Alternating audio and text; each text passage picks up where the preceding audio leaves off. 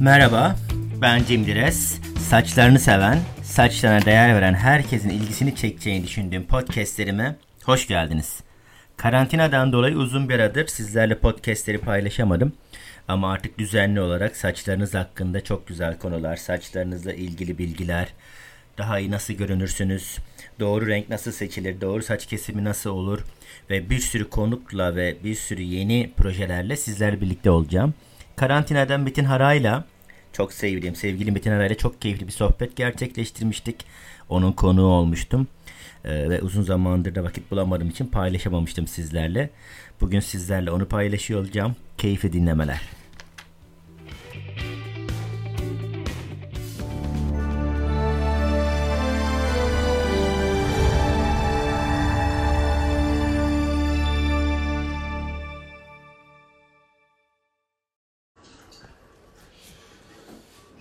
Herkese merhaba. Birazdan sevgili Cemil Rez'i konuk alacağız. Biraz önce insanların e, gelmesini bekleyelim.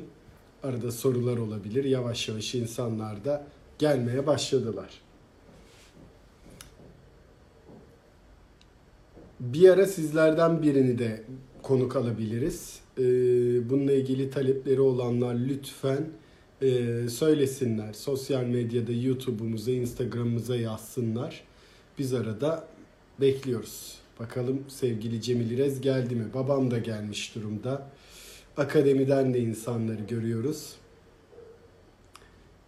Bakalım mı?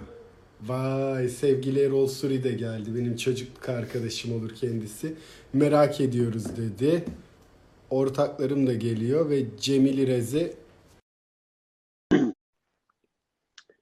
geldi. Bekliyoruz arkadaşlar. Şu anda bağlandık sanırım. Merhaba herkese. Cemil'cim nasılsın? Çok iyiyim Metin'cim sen? Senin de saçlar uzamış. Evet ben de biraz yoldan çıktım evde böyle. Saçlar biraz E, birbirine girdi. Yardıma ihtiyacın varsa ben geleyim asistanlık yapayım. Ee, vallahi fena olmaz şuralardan biraz. Seninkiler çok güzel olmuş. Evet evet şu anda rakip yetiştiriyoruz. Vallahi ben beğendim, çok beğendim. Nasılsın? Ben önce insanları bir anlatmak istiyorum. Cemil İrez e, hem benim kuaförüm ve birçok tanıdığınız insanın, çok değerli insanların, tanınan insanların kuaförü. Ama benim adıma e, zaten hani benim saçımla ilgili yapılacak şeyler biraz daha basit oluyor. Ve ben bu konuda zaten çok böyle takıntılı biri değilim. Ama benim Cemil'e gitmem her seferinde bir terapi gibi. Çünkü bence zamanın çok ötesinde bir şekilde Cemil bazen e, kendi işte Hakan Köse e, kuaför dükkanı kapatıyor.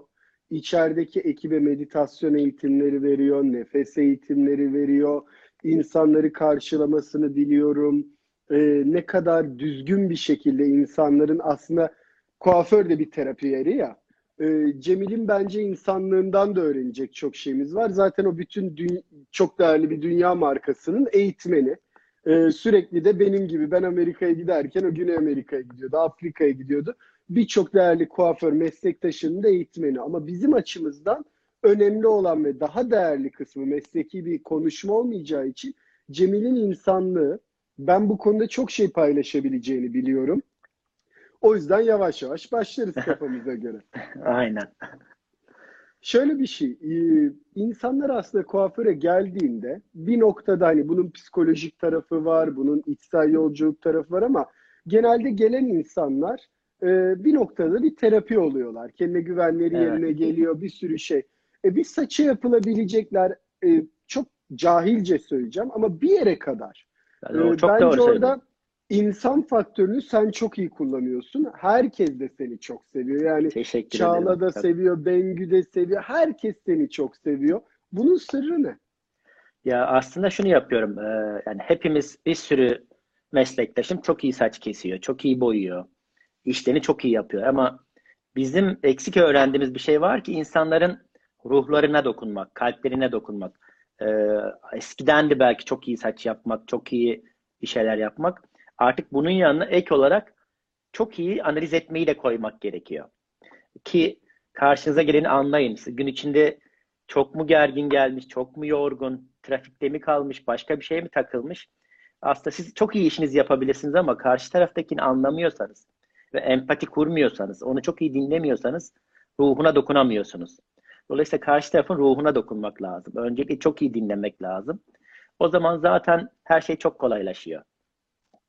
Şöyle bir şey soracağım. Mesela bize bir örnek verebilir misin? Mesela bir kadın geldi. Aynı kadın e, senin tanıdığın bir insan, dostluğun da olan bir insan. Bence dost da oluyorsun. Yani ben ilk kuaförüm Evet, Cemil aynen. demem, dostum Cemil, Cemil derim.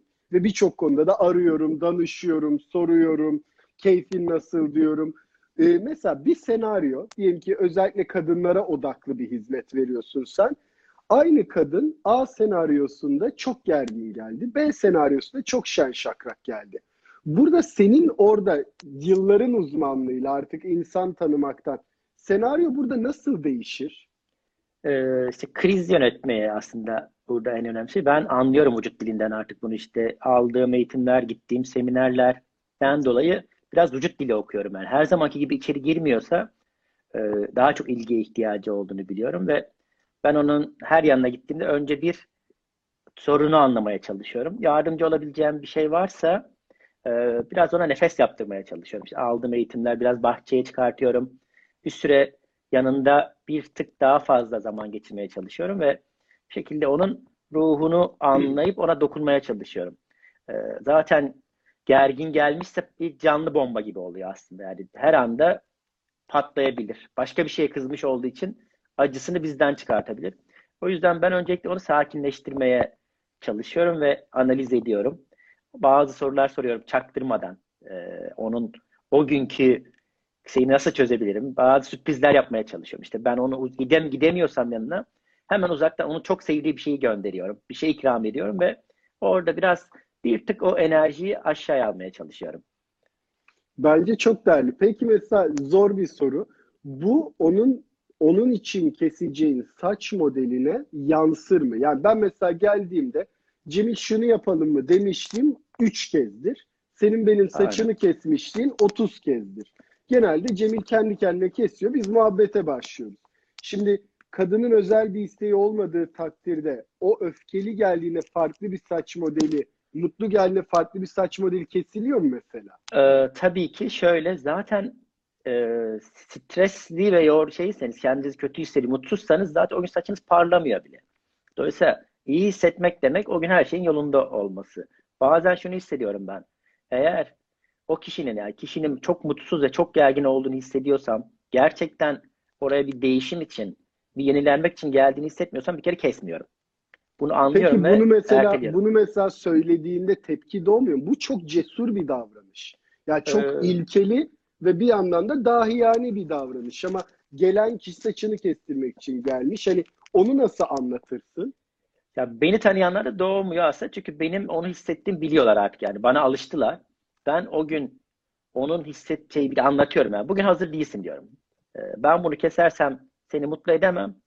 Ben de tatmin olmam. İlk başta topu kendime atıyorum. Ben çok iyi yapamayacağımı düşünüyorum bu durumda diye üstleniyorum. Dolayısıyla karşı tarafta anlıyor. Yaratıcı bir şey çıkmayacaksa zaten sen iyisini bilirsin diyor. Ben o gün onu başka bir şekilde iyi çıkartıyorum oradan. Ee, küçük bir olay anlatayım başıma gelen. Böyle bir gün işte çok sevdiğim biri geldi ve saçını ciddi bir değişim istiyor. Ama biliyorum ki bir şeylere kızmış. Ve saçını da çok sevdiğini biliyorum. Asla kestirmeyeceğini biliyorum. Ee, Ben işte onu dinledim, anlattım. Ne istiyorsun hani so işin sonuna kadar getirdim işi. Şöyle yapsam keseceğiz aslında. Dedim ki bugün kesmeyelim. Niye dedi? Dedim ben kendimi hissetmiyorum. Sonra tabii gönderdim başka bir şeyler yapıp. Dedim iki gün sonra, üç gün sonra gel. İki gün sonra teşekkür etti. Aradı beni. Dedi ki Cemil biliyorum bu saçı benim istemedim ama iyi ki kesmedin. Yani o kadar iyi hissediyorum şu an kendimi. Kesseydin bütün ihtimalle ağlıyordun dedi. Dolayısıyla orada başka bir krizi çözmüş oldum. İşte bazen e, bu kararları almak lazım. Risk almak lazım. Bu aslında tamamen kendi işinde ilkeli olman ve aslında kendine güvenmenle alakalı. Yani insanlar sana güvendiği için bunu rahatlıkla söyleyebiliyorsun ama hepimiz bir kendi işlerimizde ister istemez bazen böyle ilkeleri esnettiğimiz, karşı tarafı üzmemek adına birazcık böyle kendimizden ödün verdiğimiz durumlar oluyor. Bunu sen de yapıyorsun ama Tabii tabii. bu duruş bence çok değerli. Yani ben e, Cemil'i ilk gördüm seminerde. E, nasılsın iyi misin filan dedim. E, saçını getirsene ben keseyim dedi. Cemil dedim sen ultra ünlülerle çalışıyorsun. Biz e, gelir miyiz sana filan dedim. Oğlum sen de ünlüsün gelsene diye dalga geçiyor benimle. Şimdi o kadar komik ki bir yandan da hakikaten ben böyle bazı konularda onu arıyorum, soruyorum, gördüğümde gülüyorum. Ee, peki şöyle bir şey soracağım. Sen sonuçta bütün kuaförlüğü filan bırak. Ciddi bir ekip yönetiyorsun. Yani Türkiye'nin en saygın kuaförlerinden biri ve altındaki ekip de çok kalabalık. Ve bu ekibin de enerjisi aslında senin enerjine paralel gidiyor. Yani sen daha despot, daha gergin, daha insanları birazcık sömürerek, ezerek çalıştırsan bence oranın havası aynı olmaz. Kesinlikle, kesinlikle. Nasıl davranıyorsun? Bizim de içimizde yani sonuçta. Ee, şöyle kurallar var. Böldüm kusura bakma. Yok yok hayır, hayır lütfen lütfen. Dinliyorum. Ee, şunları yapıyoruz. Yani, yani sonuçta ben... senin çalıştığın insanların her biri de kendine göre sanatçı adayı veya sanatçı olan insanlar. Yani e, orada her çeşit insan var diyelim. Hakikaten evet, evet. böyle bir fabrika gibi biraz daha herkesin aynı şeyi yaptı değil. Kübra zaten deli. Evet evet yani başka, kimse normal başka değil. Başka birçok insan var. Sen onları Aynen. nasıl yönetiyorsun? Şöyle sanat yapıyorsan aslında bir parça deli olmak lazım ve bizde de bundan bir sürü var ekip olarak. Hepimiz biraz bir parça deliyiz. Ee, ama bunu kontrol etmek için de e, biliyorsun ki ben bu dünyaya çok meraklıyım. Kendimi geliştirme konusunda, işte spiritüel hayat konusunda, kendi iç dünyamı tanımak konusunda çok meraklıyım. Bir sürü eğitime katılıyorum. İşte senin seminerine geldim, bana çok faydalı oldu ve bunların biz çoğunu getirdim, ekibime uyguladım. Şunları yapıyorum aslında. Bir kere onları tanımaya çalışıyorum. Herkesin ne kadar dozu var ve nelerde kritik noktaları onları bulmaya çalışıyorum. Ve bu eğitimleri farklı farklı zamanlarda ekibe de verdirmeye çalışıyorum. İşte kitaplar okutmaya çalışıyorum. Biliyorsun ki çok büyük bir kütüphanemiz var ve oradan da faydalanıyoruz. Ama buradaki en büyük durum onlarla empati kurmaya çalışıyorum. Onların yaşına, onların ayarlarına inmeye çalışıyorum ki onları iyi tanıyabileyim. İşte onları tanıdıktan sonra da bu yeni dünyada artık e, onların bize uymasını beklemiyorum. Biz onlara uyuyoruz. Yani ben de onlar gibi olmaya çalışıyorum. Yeni jenerasyon gibi olmaya çalıştığım için o sistemi kurduk kendi içimizde ve çok iyi gidiyor. E, hepsi nefes yapıyor bir kere. Kendi dengelerini çok iyi kuruyorlar. Hakan Bey de bu konuda müthiş meraklı. Olduğu için biz yıllardır kendi içimizde nefesi ve enerjiyi yaptık. Ben her sabah ve her akşam e, senden öğrendiğim mekan temizlemeyi yapıyorum ki eminim çok faydası oluyordur. İçeri giren herkes de bize şunu söyler. Ne kadar huzurlu bir yer burası diye içeri giriyor. E, en büyük şansım önce kendimi tanımaktı bu dünyada. Kendimi tanıyabildiğim için yani kendimi bilmeyi öğrendiğim için onları da bilmeyi öğrendim. Peki zor bir soru. Saç keserken böyle seni çok ilhamlandıran bir olay oldu mu? Yani bir anın vardır. Çocukken ilk işe başladığın zamanki bir dönüm noktasıdır. Biri bir şey demiştir. Tamamen böyle e, hani insanlara şunu anlatmaya çalışıyorum. Her merkez, her, her meslek, her eylem kendi içerisinde bir kutsallık ve ilahilik taşıyabilir. Aynen. Biz onu görmek istemiyoruz. Yani çocuğun gözünde görüyoruz ama acı çeken bir yetişkinde görmüyoruz. Atıyorum hastalıkla uğraşanlarda görüyoruz ama aslında sa- e, saç kesenlerde görmüyoruz gibi. Taş ocağında çalışan bir insanın bile aslında bir felsefesi oluşuyor. Yeterince Kesinlikle. iyi bir üstadla çalışırsa. Senin var mı böyle ilham verici anıların? Ee, aslında ben her şeyden ilham al- alıyorum. Yani aslında şunu şöyle fark ettim. Bir gün bir hafta sonra bir uluslararası yarışma için illa dediler ki katılmak zorundasın bu yarışmaya. Ya dedim ki böyle bir vakit yok. Nasıl hazırlanacağım? Nasıl olacak? Ee, diye peki dedim yani bir şeyler deneyeceğim ama söz vermeyeyim. Bir gün benim evle iş çok yakın. Bazen arabayı almıyorum, yürüyorum. Yürürken acayip bir çiçek gördüm. Böyle çok hoş duruyordu. Böyle doğu yapısı, renkleri birbiri uyumlu. Orada böyle bir şimşek çaktı kafamda ve ben dedim buna benzer bir şey yapacağım. Ee, yaptım ve e, işte Londra'da, Türkiye'de birkaç şehirde acayip ödüller aldı ve çok beğenildi. Sonra dedim ki bu iş doğada ve benim en büyük ilham kaynağım doğa. Sonra görünmez Tanrı olan bağlantım, yani kalpten olan bağlantım. Ama doğa beni çok besliyor. bu durumda. Yani zaten senden de böyle bir şey çıkardı. Sevgili Hakan da zaten deli.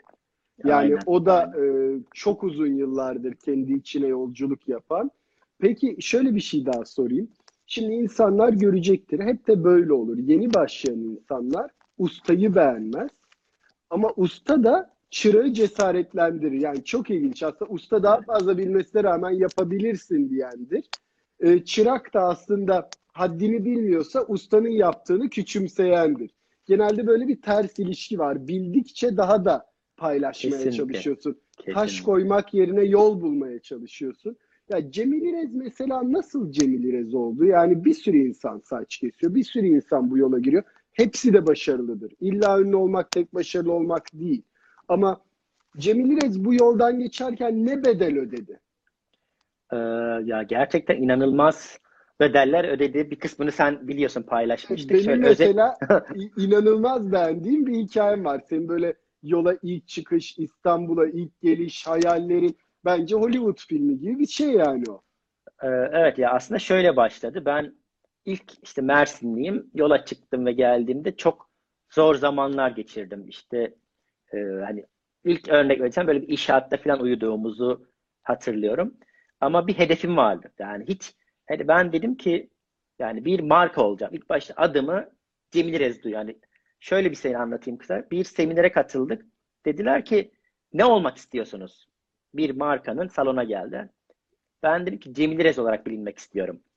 Bunu da aşağı yukarı bir 10 yıl önce bir deftere yazmışım. Geçenlerde bir şey karıştırırken buldum defteri. Cemil Rez olsun istiyorum ve ben Cemil Rez'i nasıl eğitirime başladım? Ben nereleri gelişmeli? Defoları ne Cemil'in? Ee, Cemil'de neler eksik? Cemil hangi yollardan geçerse daha doğru başarılı olur? Bunları önce bir kendi iyi yanlarımı yazdım. Kötü yanlarımı Bu arada- ve yola çıktım. araya girdim. O kadar güzel bir şey söyledin ki şimdi insanlar özellikle şimdiki gençler ben Facebook'un CEO'su olmak istiyorum diyor. Yemeksepeti.com almak istiyorum diyor. Ee, ama bende ne eksiği sormuyoruz. Yani hepimizin hak ettiği düşünsel anlamda en iyisi ama ben bunu hak edecek ne yapacağım? Ben kendimi nasıl geliştireceğimi hiçbir zaman sormuyoruz. Bence çıkış noktası burada çok sağlam. Evet, oradan çıktım ve e, herkes böyle ev alırken, araba alırken ben bilmem neredeki eğitime bilmem kaç bin dolar harcadım. Dünyanın bilmem neresindeki eğitime gittim. Yani kendime aslında yatırım yaptım ve sonra yavaş yavaş olmaya başladı. Doğru insanlarla tanıştım.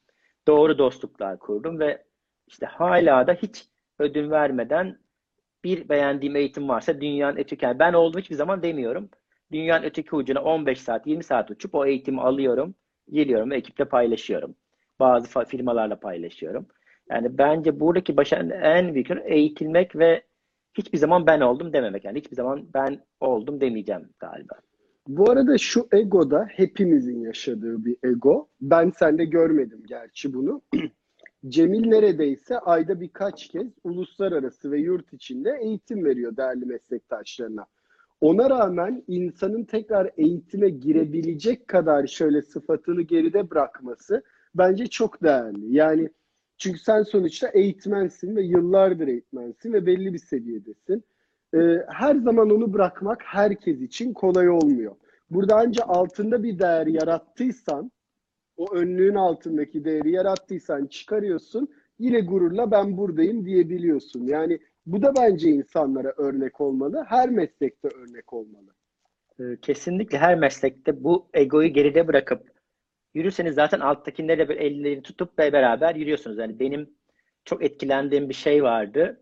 Senin kitapta ben bir hayalperestim kelimesi ya ben de bir hayalperestim ee, ve hayallerimi gerçeğe çevirdim. O hayalleri kurmasaydım ben kendimi orada gördüm ve o yola yürüdüm. Yani o merdivenler çıkarken hayal ettim her adamını, her aşamasını hayal ettiğim için oldu. O yüzden galiba hayalperestlik bazılarına bana çok polyanacısın dediler. Ama şimdi öyle diyenler bana şaşkınlıkla bakıyor. Hepsi gerçek oldu.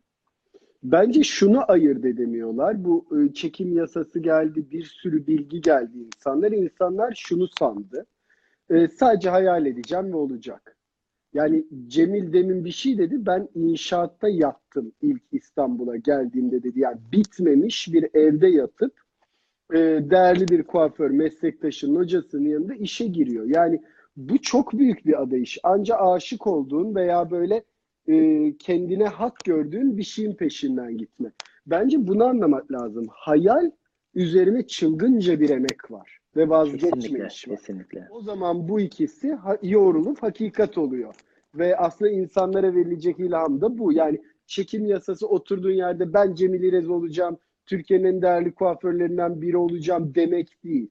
Bunun ardını doldurmak gerekiyor. Ee, aynen katılıyorum. Oturduğun yerde kimse sana bir şey vermiyor.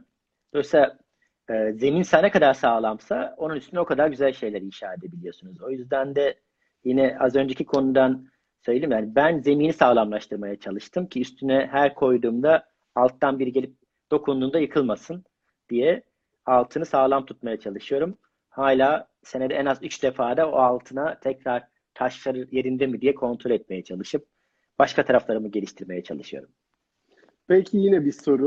Mesela insanların bu saç rengiyle ilgili e, veya yapılacak modelle ilgili sence kesimi kesim kadar sana olan güveni ve senin sunumun etkili mi? Yani şöyle bir test yapsak.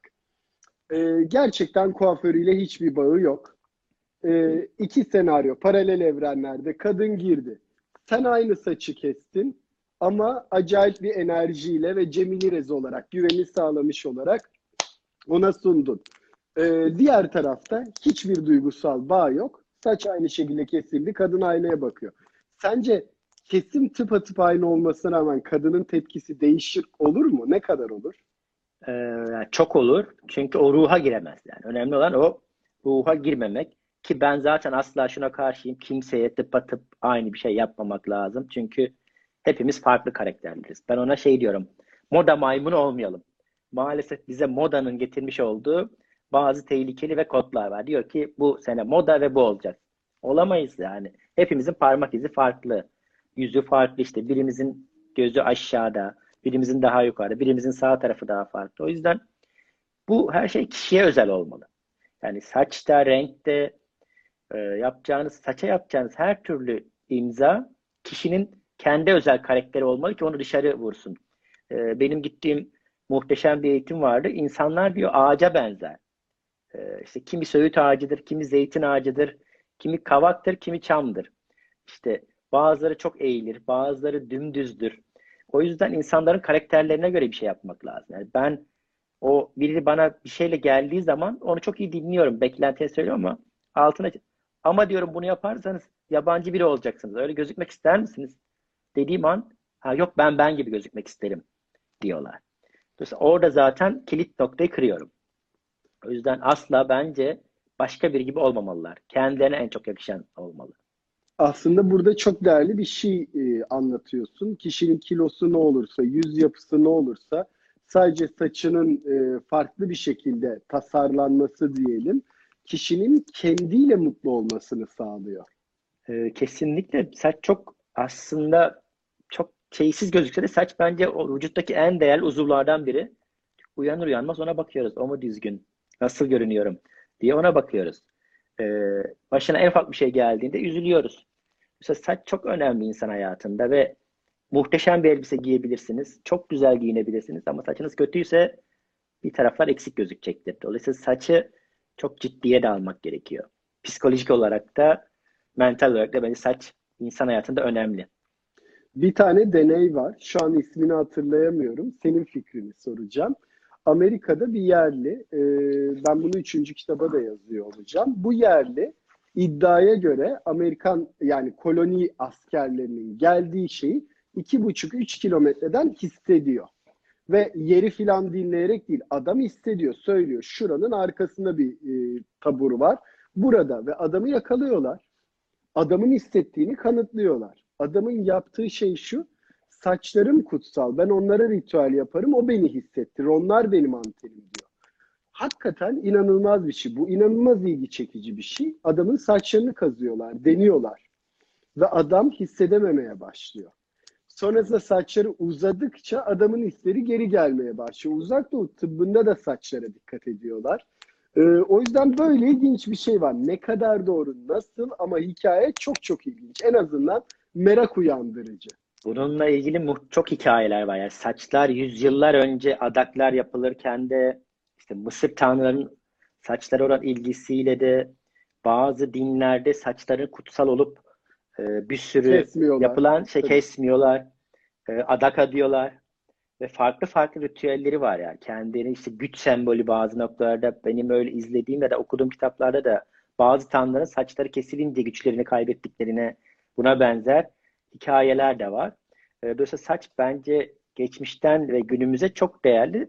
Sadece biraz yeni dünyayla birlikte eskisi kadar e, yeni çıkan yöntemlerle işte uzatmalarla falan daha hafif alındı. Ama saç bence çok değerli insan için. Peki şu anda mesela sen e, ritüel olarak ne yaparsın? Yani mesela dükkana girdiğinde bir parça oranın enerjisini temizliyorum dedin. Böyle kesime başlamadan veya güne başlamadan evvel Cemil bir şey yapar mı? Ee, kesinlikle bir kere her sabah nefes çalışıyorum. Yani uyanır uyanmaz nefes yapıyorum. Ee, ve kendi enerjimi bir temizliyorum. Yani ne yap ben de çünkü akşam da bunu yapıyorum işten geldikten sonra. Hepimizin bir enerji alanı var ve bize geçiyor. Ben de bunu dışarı atmaya çalışıyorum nefesle ya da işte bir takım öğrendiğim tekniklerle ki gittiğimde salona yeni biri olarak gideyim. Yani ben her sabah işe giderken üstümdeki ceketi çıkartıyorum ve yeni biri olarak gidiyorum. Dolayısıyla her müşterimin, her servis verdiğim misafirimin yanına, arkadaşımın yanına giderken de öyle gidiyorum. E, aldığım enerjiyi orada bırakıyorum ve tertemiz biri olarak gidiyorum. Yani bir ritüellerim var. İşte sen biliyorsun biz düzenli tütsüler yakarız salonda. E, mutlaka günde üç defa yanar bir alan temizleriz. Ben arada beş dakika bile vakit bulsam küçük odaya girip orada bir nefes çalışması yaparım ki üstümden atayım onu hem yaratıcılığım yerine gelsin. E, hem de işte bazı şifa topları, ki topları yapıp salona bırakıyorum gün içinde. Çaktırmadan.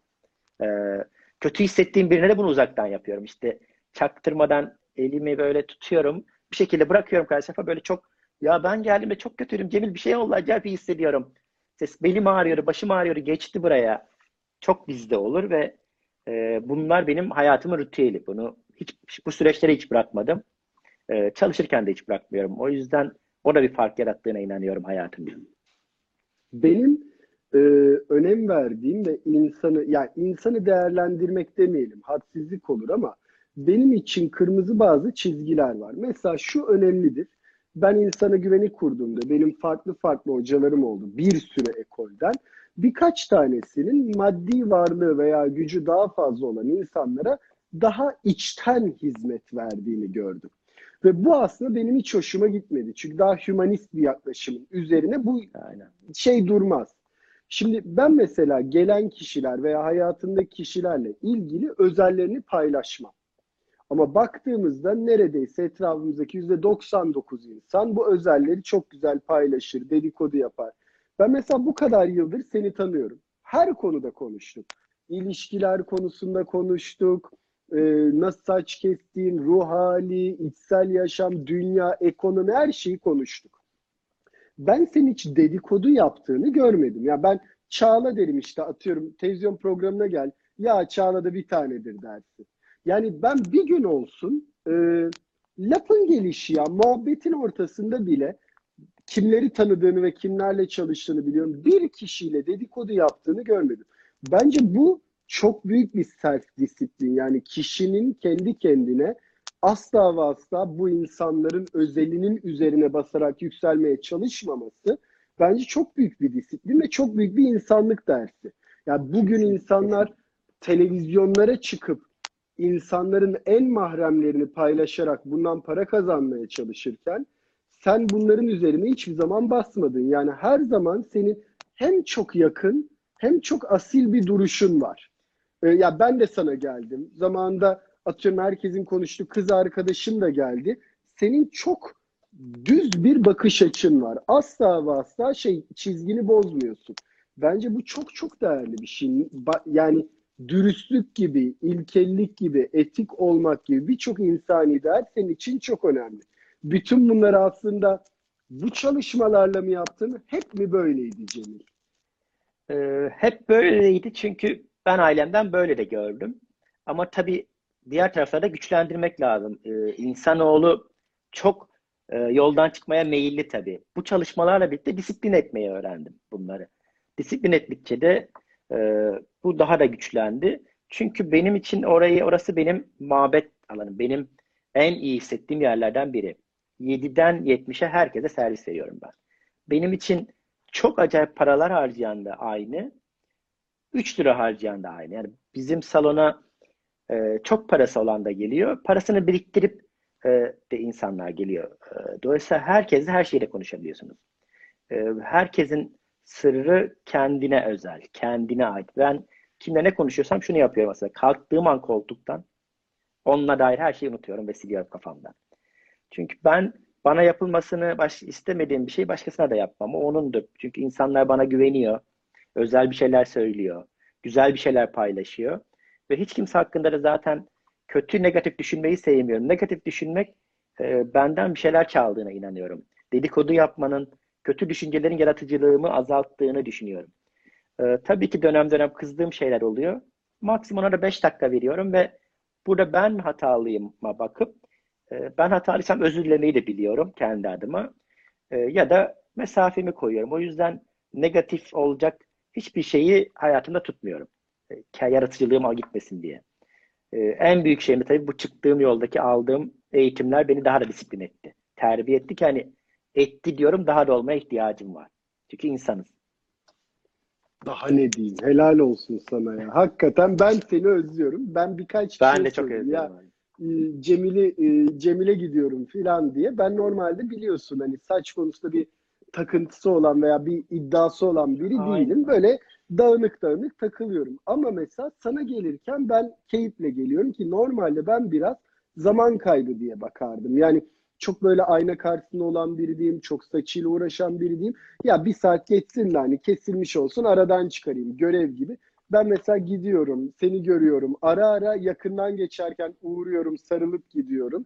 Genelde de insanlarla böyle oluyor. Deli Kübra var zaten. O başkasına Evet, dokundurtmuyor saçı. O da bir geleceğin e, müthiş yaratıcılarından biri olacak. Bence sektörde başarılı olacaklardan biri.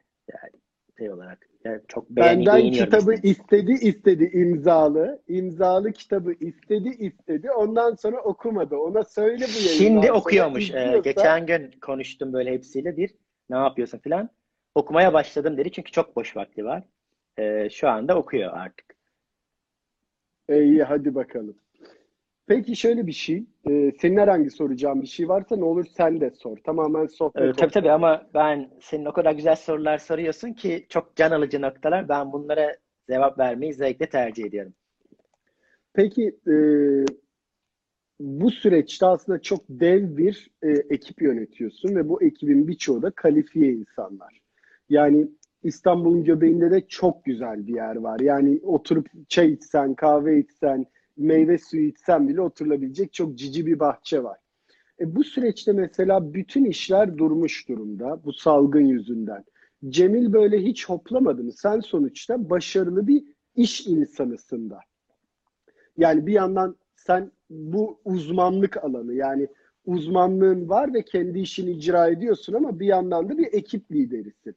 E bu ekip lideri olduğunda, bu süreçte kapanmalar olduğunda maddi anlamda veya kariyer anlamında böyle biraz sarsılıyor herkes. Benim dört tane sınıf eğitimim iptal oldu mesela.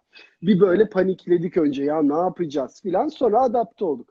Sende nasıl oldu bu süreç? Ee, yani ben bu işe aşık olarak, olan biri olarak acayip bir başta ben çalışmadan nasıl duracağım diye bir acayip sarsıldım. Ee, ama dedim ki bu işte de bir hayır var. Yani bunu nasıl yönetiriz diye bir baktım ve ilk 2-3 gün hiçbir şey yapmadan durdum. Sonra hemen bir Zoom ekibi kurduk. Ekiple beraber bütün e, şimdi her hafta çarşamba günleri toplanıyoruz ve neler yapabiliriz? Ne sorunlar var? Kimin neye ihtiyacı var? E, bir şekilde başta birbirimizi tedavi ediyoruz. Yani ihtiyacı olana yetişiyoruz. Parası olmayan aramızda topluyoruz. E, işte ekibin ve Hakan Köse'nin elinden geldiğince yaptığı bir şeyler var. Ama buradaki en büyük sorun dövünmüyoruz aslında. Yani ilk başta korktuk ne olacak diye. Ama hepimizin yapmadığı şeyler vardı. İşte dedik ki ne yapmak istersiniz? Bu hafta ne konuşalım? İşte kimi dedi ki şuram eksik bunu doldurun. Bu hafta onun üzerine yönelmeye başladık. Ee, bazı ki İngilizce öğrenelim, aramızda challenge yapalım. aramızda challenge yapmaya başladık. Ee, ve birbirimizi arıyoruz sürekli. Dolayısıyla bunu en büyük şey sevgiyi yönetme. Aramızdaki sevgiyi bitirmedik ve devam ediyoruz. Birbirimizi özlediğimizi söylüyoruz ve aramızda küçük küçük meydan okumalar yapıyoruz. İşte o ben bu kadar İngilizce öğrendim, sen ne öğrendin? O ne öğrendi? Bunları yapmaya başladıkça aslında birbirimizi ne kadar sevdiğimiz, ara tabii herkes nasıl bir sürtüşmeler oluyor. Bu kadar kalabalık çalışmak çok enteresan bir şey. Ee, aslında bunların ne kadar boş olduğunu öğrendi arkadaşlarım. Ee, çalışmanın ne kadar değerli olduğunu, insanın işinin olmasını, arkadaşlarından öğrendi ve bu bize bir yol açtı. Ben kendimde de bazı şeyleri erteliyormuşum, farkında değilim. Onu öğrendim ve çok güzel süreç yönettim kendi içimde. Ee, ve podcast yapmak istiyorum uzun zamandır. Bir podcast ya. yaptım. Ee, yayında şimdi. E, Nereden işte, dinleyebiliyoruz bunu? Şimdi iTunes Podcast'ten ve Spotify'dan dinleyebiliyoruz. Saçlar hakkında her şey isimli bir podcast yaptım bu süreçte. Bir e, kitap yazmaya başladım. Ne hakkında? E, bu bir e, ilk başta şeyi yazmak istiyorum. Kendi hayatımı yazmak istiyorum ama ben çocukluğumdan beri kafamda bir hikaye var. Bir borderline bir hayal şeyi yazıyorum. Dünyasında olan bir birini yazıyorum ve onun başından geçenleri yazıyorum. Ee, çok da ben işte çok severim psikoloji, çok okumuştum borderline'larla alakalı bir şey ve bunun hakkında bir e, roman yazıyorum. E, bir şeyler geliyor, bilmiyorum nasıl oluyor ama bir hayal gücüm. Ona başladım, o ilerliyor bir yandan. E, işte YouTube çekmeyi istiyorum ama onun için salonda olamam en azından alt başlıklarını doldurdum. E, notlar alıyorum işte çok değişimden korkma sloganı için inşallah her şey düzelirse muhteşem bir proje var kafamda ve onu yapmak için bir yandan hazırlıklar yapıyorum ve bunu da arkadaşlarımla paylaşıyorum işte ekiple paylaşıyorum. Ee, onlara dışarıdan online terapiler aldırıyoruz. Hep beraber online terapiler almak adına bazı şeyler yapıyoruz. Böyle yönetiyoruz ve şu anda iyi gidiyor. Tabii çok özledik. Ee, çok seviyorum ben Hakan Köse markasını ve o salonu. Çalışanların hepsini acayip özledim. Ama bunların geçeceğini düşünüyorum ve e, ilk başta kendimi sakin tutmaya çalışıyorum. Yani şimdi birçok değerli dostumuzla konuşuyoruz. Hakikaten açık ara en iyi açıklamalardan biriydi. Yani ben her seferinde seni ne kadar sevdiğimi ve saygı duyduğumu görüyorum. Yani insanların alakasız diyeceği, aslında bizim alakası olmadığını bildiğimiz ama bir saç kesim tasarım merkezindeki çalışanlarına İngilizce öğrenmeleri için emek harcamak, bütün ekibin birbirine sahip çıkması bence çok değerli. Çünkü şunu düşünebilirler Cemil. Benim bir sürü arkadaşım var. Ben işte sağ olsun ailem dolayısıyla Amerikan okulundan mezunuyum. Zaten bunu bilerek şey yaptım ama diyorum ki dünyayı gezeceksin, vizyonun açılacak, öğren şu İngilizceyi diyorum. Birçok sevdiğim arkadaşım e, emek vermediler. Aslında hiçbir şey de yapmadılar. Bu süreçte bunu yapamıyorsak o zaman buradan gelişiriz diyen bir bilinç bence çok yetenekli bir bilinç. Çünkü bir sürü insan korkuya düştü. Onlar da yanlış değil. Hepimiz insanız.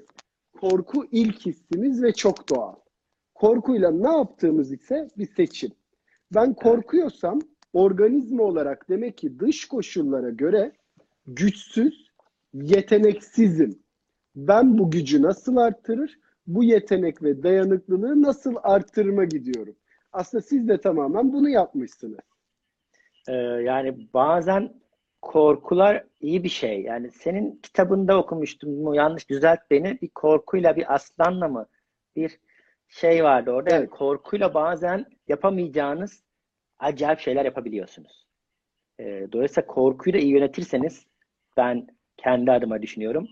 E, bazı şeyleri çok hızlıca yapabiliyorsunuz. Ya da bazı gelişmemiş taraflarınızı çok hızlı geliştirebiliyorsunuz. Çünkü yaşamak için savaş vermek durumunda çalışıyoruz. Ben hiçbir, tabii ki korktum birkaç gün ama bunu avantaja çevirmek istedim. E, çok güzel şeyler ortaya çıktı. Yaratıcı olduğumu düşünmediğim şeylerde de aslında bir takım yaratıcılık varmış. Onları ortaya çıkarttım. E, korku da ego da bir parça olmalı insanda ki galiba güçlensin ve ilerlesin diye düşünüyorum. Peki. Bunları yönetmek lazım galiba. Zor bir şey soracağım. Yüzde yüz dürüst cevap vereceğim. Söz mü? Tabii ki. Söz, söz. Senin gibi mesle senin gibi mesleğinde meslektaşın olup başarılı olan insanlarla ilişkin nasıl? Ee, bir kere hepsini beğendiğim bir şeye mutlaka arayıp eline sağlık çok güzel olmuş diyorum. Yani böyle dışarıda baktığımda sektörden çok yeni yetenekler görüyorum ve mutlaka like'lıyorum ve altına yorum yazıyorum. Çünkü onlar bana göre insanın rakibi olmalı. Ee, rakip yoksa piyasada gelişemiyorsunuz. Çünkü olduğunuz yerde ama rakip varsa diyorsunuz ki Aa, ben bunu yapmış ve ben ondan daha iyi bunu yapmam lazım ve ondan da ilham almak. Ben rakiplerimden de ilham alıyorum. Ee, ve mutlaka da söylüyorum, onur ediyorum onları. Yaşı büyük, küçük fark etmiyor. Mutlaka beğendiğim bir şeyi eline sağlık, çok güzel olmuş diyorum.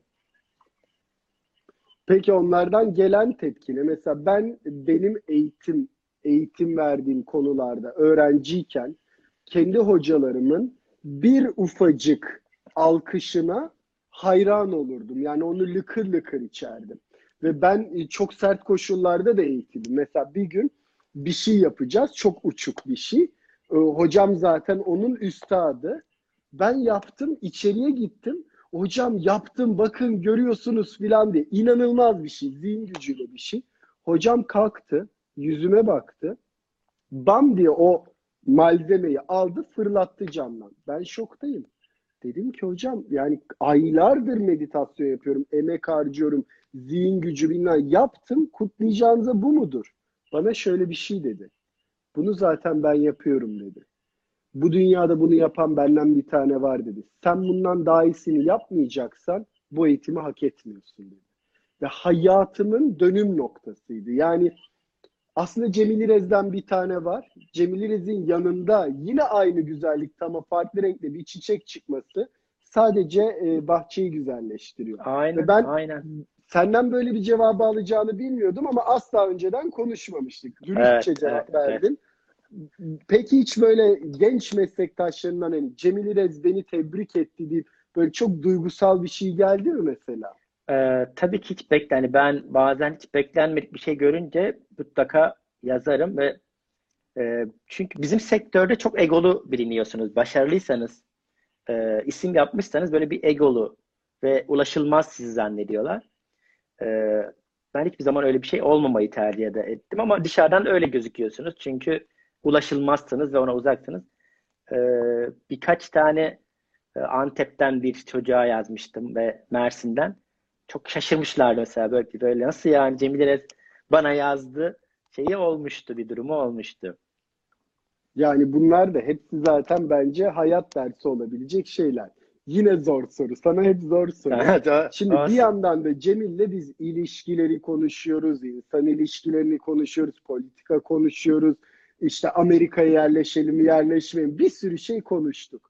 Mesela ilişkilerde şimdi seni gerçekten çok seven ve sayan e, genelde ağırlığın çok kadın olduğu e, bir mesleğin sahibisin. Ve hakikaten bu konuda da etrafında bir sürü insan var. Ben zaten o mesleki etiği, sınırı aşmadığını hep çok iyi biliyorum. Çünkü özel arkadaş ortamında da gördüm seni. Hep böyle çok düzgün. Ama bir yandan da mesela özel hayatında bu zor olmaz mı? Yani Cemil İrez sürekli olarak bakımlı, kendine bakan, o veya bu şekil güzellikleri olan insanlarla hep yan yana, birlikte, kuliste, e, kendi kuaför salonunda. Burada nasıl oluyor? Nasıl yönetiyorsun bunu? Ya aslında bir kere önce kendime saygı duyuyorum bu bakım konusunda. Çünkü Allah'ın verdiği bir vücut var ve buna iyi bakmak zorunda olduğumu düşünüyorum.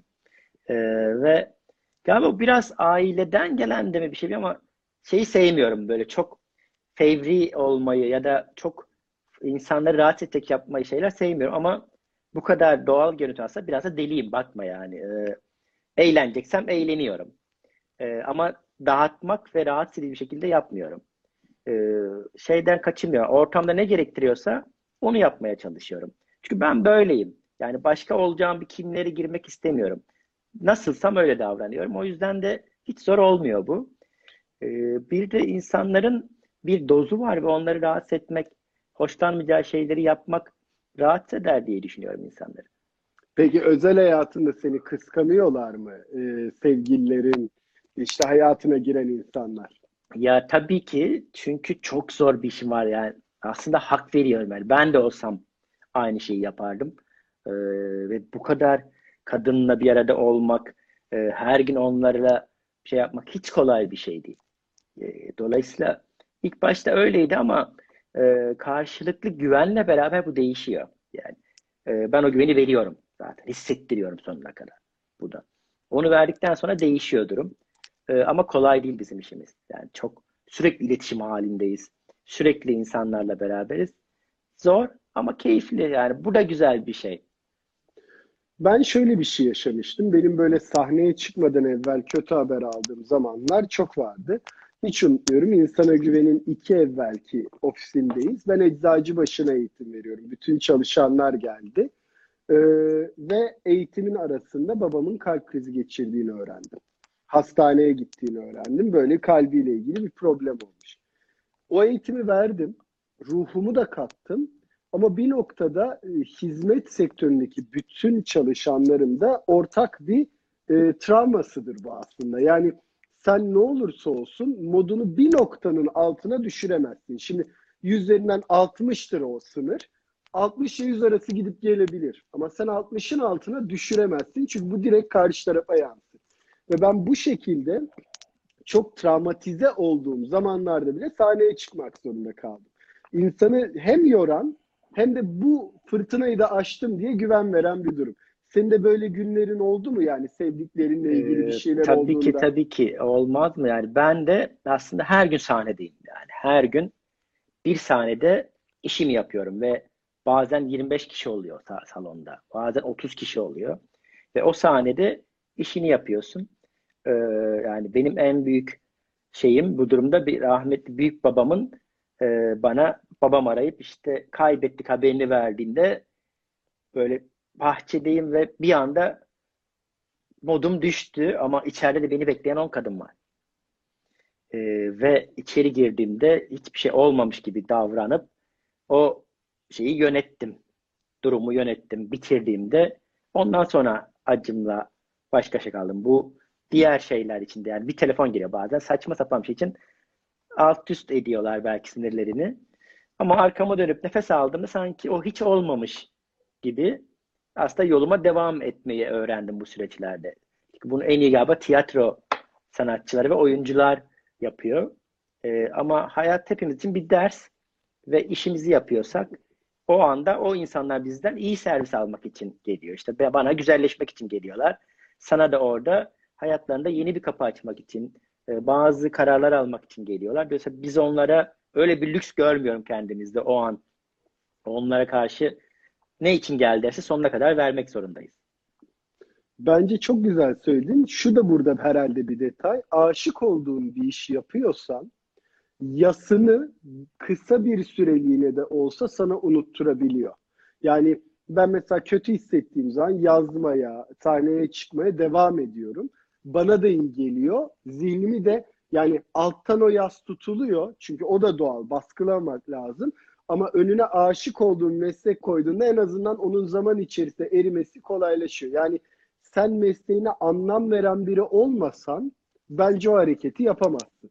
Kesinlikle yani işini zaten bütün şairlerin çoğu acı çekerek, çoğu kitap yazanların, senaryo yazanların aslında acılarıyla bir yaratıcı olmuşlar. Bazı acılar da yaratıcılığı galiba tetikliyor. Ya da o acıyı yaratıcılığa çevirmek gerekiyor. Yani sadece kitlenmemek lazım ona ama o acıyı bir şekilde de kullanmak lazım. Bize Allah'ın verdiği acayip şeyler vardır. Bunları da çok iyi kullanmak lazım. Acılar yaratıcılığa, üzüntüler bilmem nereye kullanılırsa çok doğru şeyler çıkartabilirsiniz hayatınızda. Bir de son artık zaten bir 7-8 dakikamız kaldı. Instagram kapatıyor. Mesela şunu da çok yaşıyoruz. Tabii sizin meslek ciddi anlamda hizmet olan bir meslek. Ve insanların da egoları ilkeldir ya, pohpohlanmayı çok severler. Böyle aşırı merhabalar, aşırı büyük hareketler sende hiç yok. Yani genelde insanlar hizmet sektöründe bir şey olduğunda böyle aşırı bir şeyler yapan birileri olur. Sen çok netsin. Nasılsın diyorsun, sarılıyorsun, halini hatırını soruyorsun. Bu aşırılığın samimiyetsizliği aslında herkes tarafından hissediliyor. Yani Ee, Sen Yani bu şöyle- konuda mesela çok değerli bir denge bulmuşsun. Yani her gelene önemli hissettiriyorsun. Ama ben mesela aşırı bir şey yap. Beni ne kadar sevdiğini, benim de seni ne kadar sevdiğini biliyorsun. Ama böyle aa işte Metin geldiler falan. Çünkü ben bunları da yaşadım hayatımda. Böyle e, bence o da insanı garip bir noktaya itiyor. Yani bu samimiyeti belki de ilişkilerimizde görmediğimiz, hayatta görmediğimiz samimiyeti aylık olarak veya haftalık olarak hizmet aldığımız insanlardan görmek insanın o manevi açlığını da doyuruyor. Ya kesinlikle ama bu çok ileriye gitmemeli. Buradaki bir kontrol lazım. Ben bakma yani bu kadar sosyal biri olmama rağmen çok utangaç biriyim de yani insanlar arasında çok utanırım böyle. Her zaman çok konuşmayı ya da konuşabilen biri değilim ki zaman içerisinde aldığım eğitimlerle beraber bu güçlendi. Ee, bence mesafeyi korumak lazım. Biz kadına dokunan insanlarız. insana dokunan e, insanlarız. İnsan evladına dokunan insanlarız ve bazı sınırları geçmemek lazım e, şey olarak ve bence herkesin de bir duvarı var. Belli bir şey, herkes her şeyi sevmeyebilir. E, ben de kendim olarak yani bir Cemil olarak şeyi sevmiyorum. Çok fazla labali olmak hoşuma gitmiyor. Sohbet etmeyi çok seviyorum. Karşılıklı konuşmayı çok seviyorum. İyi hissettirmeyi çok seviyorum ama o sarılmak e, benim aldığım eğitimlerde, yaptığım şeyler bana göre sarılmak dünyanın en büyük şifalanma şeylerinden biri ama o kadar. Ee, onun ötesine geçtiğinizde işte çok laubali olduğunuzda çok hoş gözükmüyorsunuz da zaten dışarıda. Ee, ve saygı duvarlarınızı da kaybediyorsunuz. O yüzden benim hep bir duvarlarım, bir mesafem var kendi içimde. Peki şöyle, sen şu anda başarılı bir iş insanısın da ayrıca hem mesleğinde hem e, kurduğun ekiple. E, Ben biliyorum ki söylemezsin ama en azından biraz bahsetmeni istiyorum. E, Bir sürü insana da yardım ediyorsun. Meslek ve meslek dışında. Bir parça bunlardan insanlara ilham olsun diye bahseder misin? Hani Genç meslektaşlarına mı emek veriyorsun? Sokak hayvanlarına mı emek veriyorsun? Kendi içinizde ekip olarak verdiğiniz bir karar mı var? Nasıl bir durum var? Yani biz hep şey diyoruz ya Cemil, ya kapitalist ve başarılı olacağım ya yardım vakfında çalışacağım. Halbuki yurt dışında filantrofi denilen bir şey var. Yani bir yandan para kazanırken bir yandan dünyanın daha iyi bir yer olmasına emek veren firmalar da var. İnsana güven de bu. Bir vakıf değil Aynen. ama deli gibi yardım yapıyor. Ama bir yandan da Cemil İrez markası ve etrafı da mesela nasıl projeler yapıyorsun? Ee, Bir, biz koruncuklara çok destek veriyoruz. Bizim e, Kuaförler Derneği'nin yönetim kurulundayım aynı zamanda ben. Ee, ve çok sevdiğimiz muhteşem bir markamız var. Ee, onunla beraber mutlaka her sene topladığımız bütün geliri orayı bağışlıyoruz. Ee, benim online'dan hiç tanımadığım iki kişiye yatırım yaptığım bir e, yer var ve mutlaka oraya her sene bir çocuğun, iki çocuğun masraflarını e, karşılıyorum. Öyle şey olarak, vicdan olarak. Benim çok hoşuma gidiyor. Onların ileride ismim kim olduğunu bilmiyorlar. Ben her ay paramı oraya otomatik olarak yatırıyorum. Ara ara bazı bir ekibimiz var. Benim bir tanıştığım seminerde 10 kişilik bir arkadaş ekibim var. Ara ara böyle bir para topluyoruz aramızda ya da bir organizasyon yapıyoruz. Bazı köy okullarına gidip onarıyoruz. Yani ihtiyaçlarını karşılıyoruz. Ee, işte önlükleri yoksa önlük, kitapları eksikse kitapları eksik ama bir pilot okul seçiyoruz. En son e, Şırnak'ta bir pilot okula yapıldı. Ondan önce bir Batman'da yapıldı. Ee, bunları tamamen gönüllü, isimsiz kahramanlar olarak yapıyoruz ve gönderiyoruz. Bazen biz de kalkıp atlayıp gidiyoruz. Bir, bir fırsat bulabiliyorsak. Bunlar bizi manevi olarak acayip besleyen şeyler. Ara ara da böyle ücretsiz seminerler yapıyorum. İşte gidiyorum hiçbir ücret almadan bir okula gidip kendi mesleğimi anlatıyorum. Nasıl yaptığımı, nasıl öğrendiğimi, onlara nasıl yol açılabilir, nasıl ilham alınabilir. Kuaför okullarında böyle hiçbir şey karşılığı olmadan gidip zevkle yapıyorum bunları. Ve manevi olarak da acayip hoşuma gidiyor. Yani e, tam Guru Talks'u yapma nedenimsin Cemil. Yani istedim ederim. ki her uç sektörden, her uç farkındalıktan, kişilikten insanların içinde gerçekten e, hepimizin içinde, izleyenlerin de bir guru var, bir rehber var, bir gönül var, bir mabet var ve bunu insanlardan e, duymak çok güzel olur diye düşünmüştük. Ben öncelikle kuaförüm olduğum için çok şanslıyım. Ee, saçımdan değil, saçım dışında gönül olarak da çok şanslıyım. En kısa zamanda görelim, muhabbet edelim, Aynen, inşallah. eğlenelim, hayatla İnşallah, çok paylaşalım. Ee, bence herkesin bu konuşmadan kendine göre çıkaracağı çok güzel dersler var. Seni çok seviyorum. Başarılarının ve mutluluğunun devamını istiyorum Cemil. Ee, çok teşekkür Var ederim. Benim için de çok şey? keyifliydi. Ee, vallahi benim için de çok keyifli seninle sohbet etmek. Buradan bir şeyler insanların bir yerlerine bir yaratıcılığını tetikleyecek bir şeyler çıkardıysak ne mutlu bana. Ben de seni çok seviyorum. En kısa zamanda görüp sarılmak istiyorum. Ee, Cemil, şu anki kesim İtalyan stili. Sen ne Ben çok yapacaksın artık? Artık Ona bakalım göre yeni. Evet. Korona sonrası güzel bir şeyler. Çok teşekkür Çok- ediyorum Cemil. ben çok teşekkür Görüşmek ederim. üzere. Çok iyi bak kendine. Selamlar. Görüşmek üzere. Bye. Görüşürüz. Benim için harika bir sohbetti. Umarım siz de çok keyif almışsınızdır. Yakında yepyeni konularda görüşmek üzere. Sağlıklı, parlak, ışıltılı saçlar dilerim.